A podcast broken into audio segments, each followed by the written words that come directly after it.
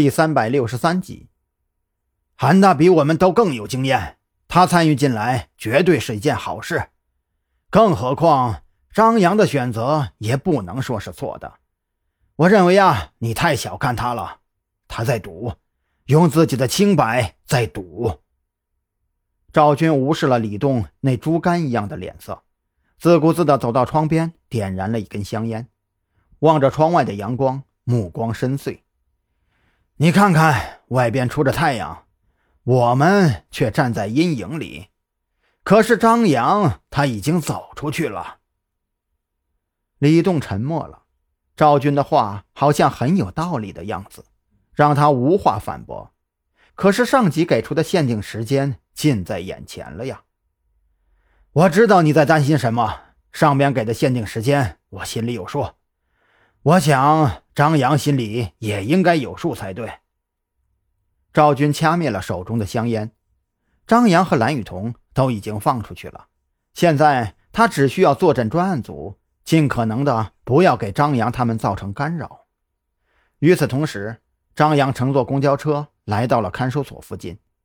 这地方位于临海市的市郊，因为不远处还有一所二本大学和一家精神病医院。所以，附近对外出租的民房有很多。这些对外出租的民房管理非常混乱，不少房东根本不会去对照租客的身份证，房租也没有像市区那样押一付三，基本上都是月初交租，提前预付一个月的租金就可以拎包入住了。张扬背着包在附近街上兜兜转转，很快就找到一家位于四楼的合租屋。这是一套三室一厅的户型，但是被房东。用木板隔成了五个单间，一厨一卫是大家共用的。张扬看中这里的原因其实很简单，楼层不高不低，位置刚好在看守所门前马路对面，站在单间的窗口处就能看到看守所的正门。张扬交付了一个月的租金，房东把钥匙丢下后就急匆匆地离开了。听他说话的意思，好像还有个牌局正在等他。送走了房东。张扬躺在床上，给许志伟打了个电话。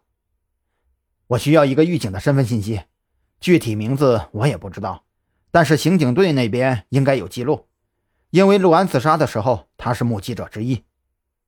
张扬没时间废话，电话接通后当即提出要求。许志伟虽然有些诧异张扬口中的“陆安自杀”这四个字，却也没有开口追问，而是在键盘上噼里啪啦一顿输出。很快就从刑警队的系统档案里找到了张扬所需要的资料。韩立军，二十七岁，汉族，曾经在某武警部队服役，但是服役信息空白，应该是那种高度保密的单位。他退役后被分配到了临海市看守所，在看守所任职已经有两年，期间没有立功记录，也没有记过记录。武警部队退役的，张扬心里有些纳闷按理说。这种从武警或者军队退下来的狠人，都会被放在特警队发挥余热呀，怎么就给整到看守所雪藏了呢？